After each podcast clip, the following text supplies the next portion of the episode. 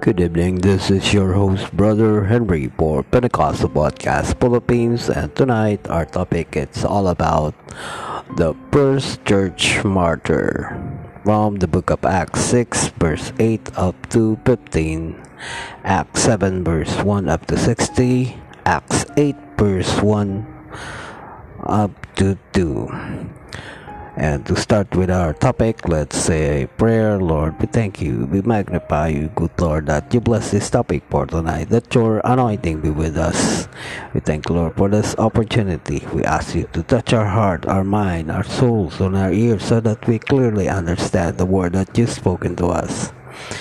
In the name of our Lord Jesus Christ, amen. So, our topic, brothers and sisters, is the first church martyr and that's it. It's the name Stephen, the first church martyr. Stephen was a Grecian Jew. He was one of the first seven deacons. He is described as being full of faith and power.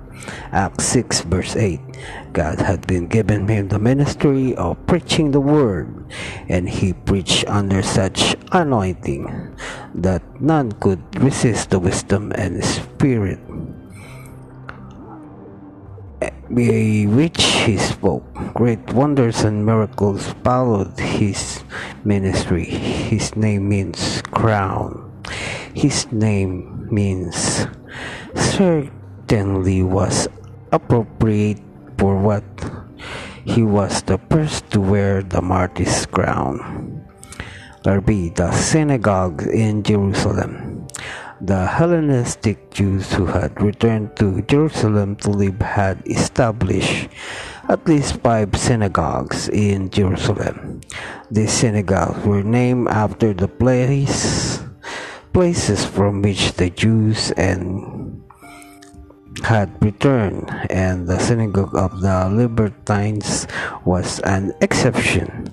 The Jews who was assembled in the synagogue were Jews who had been taken prisoners by Roman generals, reduced to slavery, and then later emancipated and returned to their homeland. Since Stephen was a Christian, it was natural for him to go to the Christian with the gospel message. Although these Jews had traveled widely and were possibly educated, they were unable to answer Stephen. For Stephen preached with such wisdom and power, this made them very angry and they determined to get rid of this Holy Ghost preacher. Therefore, they stubborn men hired men to give false witnesses who accuse him of speaking blasphemous words against God and against Moses. Acts 6 verse 11. The Sanhedrin. Stephen was taken before the Sanhedrin. Acts 6 verse 12. This was the supreme council of the Jewish people. It had its origin with the 70 elders Moses appointed to help him govern Israel at this particular time. It was to have 71 members, 70 members plus the president. The charge against Stephen. The charge that the four witnesses made against Stephen was twofold. Number one, Stephen was speaking against the temple. Number two, he was changing the law of Moses. The charge also accused him of being a blasphemer. And letter E, the sermon of Stephen. Stephen's sermon was that an apology. Neither did he waste any time in attempting to defend himself. This sermon is the longest sermon recorded in the book of Acts. He began the sermon with a simple salutation Men, brethren, and father, hearken. Acts 7, verse 2. And he immediately began accusing the Jewish leaders themselves. He became their judge, passing sentence upon them. In his sermon, Stephen dwelt in details upon the past history of Israel. He proved that they ever rejected God's grace while failing to obey God's law.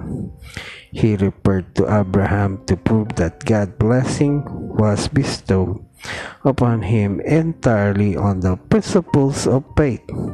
He gave examples of their persistent hatred of all that was good. He reminded them of their sale of Joseph into Egypt because of envy and of the how they had refused and rejected Moses. Stephen built his sermon up to a climax, showing that their past history prefigured Christ on the rejection of him. Stephen charged of Sanhedrin with high treasons against God. He rebuked them as uh, being uncircumcised in heart and ears. He accused them of resisting the Holy Ghost and being the murderers of Jesus Christ. The stoning of Stephen. As a member of the council listened to Stephen, they were convicted deeply. They grew so angry that they gnashed their teeth they rushed upon him and cast him out of the city and stoned him. The Sanhedrin had no power to sentence anyone to death, but they ignored this because of their anger and hatred. Among the council was Saul of Tarsus. Undoubtedly, Saul was one of the leaders who led the mob in killing Stephen. He consisted to Stephen's death Acts 8 verse 1. By this statement, we know that he is approved of and was pleased with Stephen's death. He also was in charge of the clothes of those who had stripped in order to throw stone. Stephen vision. Some tried to prove the Trinitarian tradition by preparing to the vision Stephen saw just before he died However, this proved that one oneness Stephen called upon God, saying, Lord Jesus, receive my spirit. Acts 7 verse 59. Therefore, when Stephen saw God, he knew that he was Jesus Christ. The expression on the right hand of God, Acts 7 verse 56, simply means that the place of power and glory. There are many passages of scripture which bring this out clearly.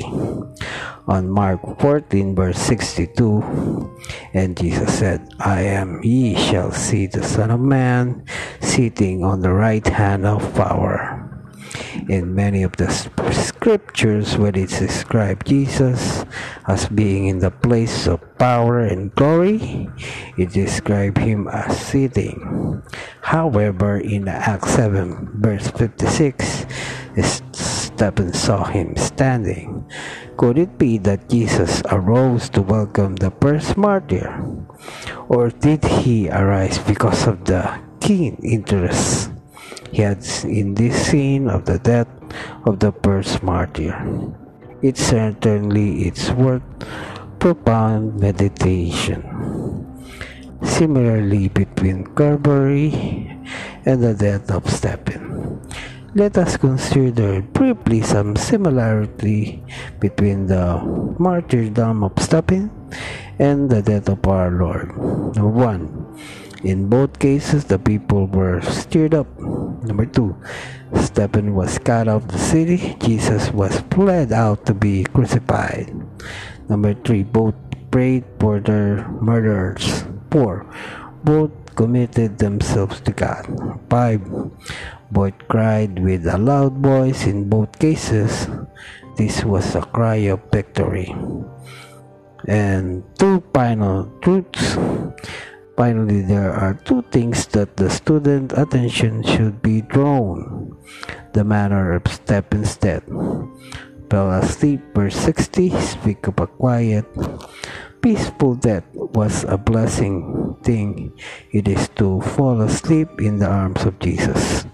Number two, the effect of Stephen death upon soul. Saul of Tarsus was never the same man after this scene, although he did his best to drown out conviction by leading a persecution against the church. We are confident that we he remembered this sin for his entire life, and many times later it became a great source of strength and courage to him. That's it. Again, this is your host, Brother Henry. Hope you got it. For Pentecostal Podcast Philippines, thank you for listening. Good night. God bless. Bye bye.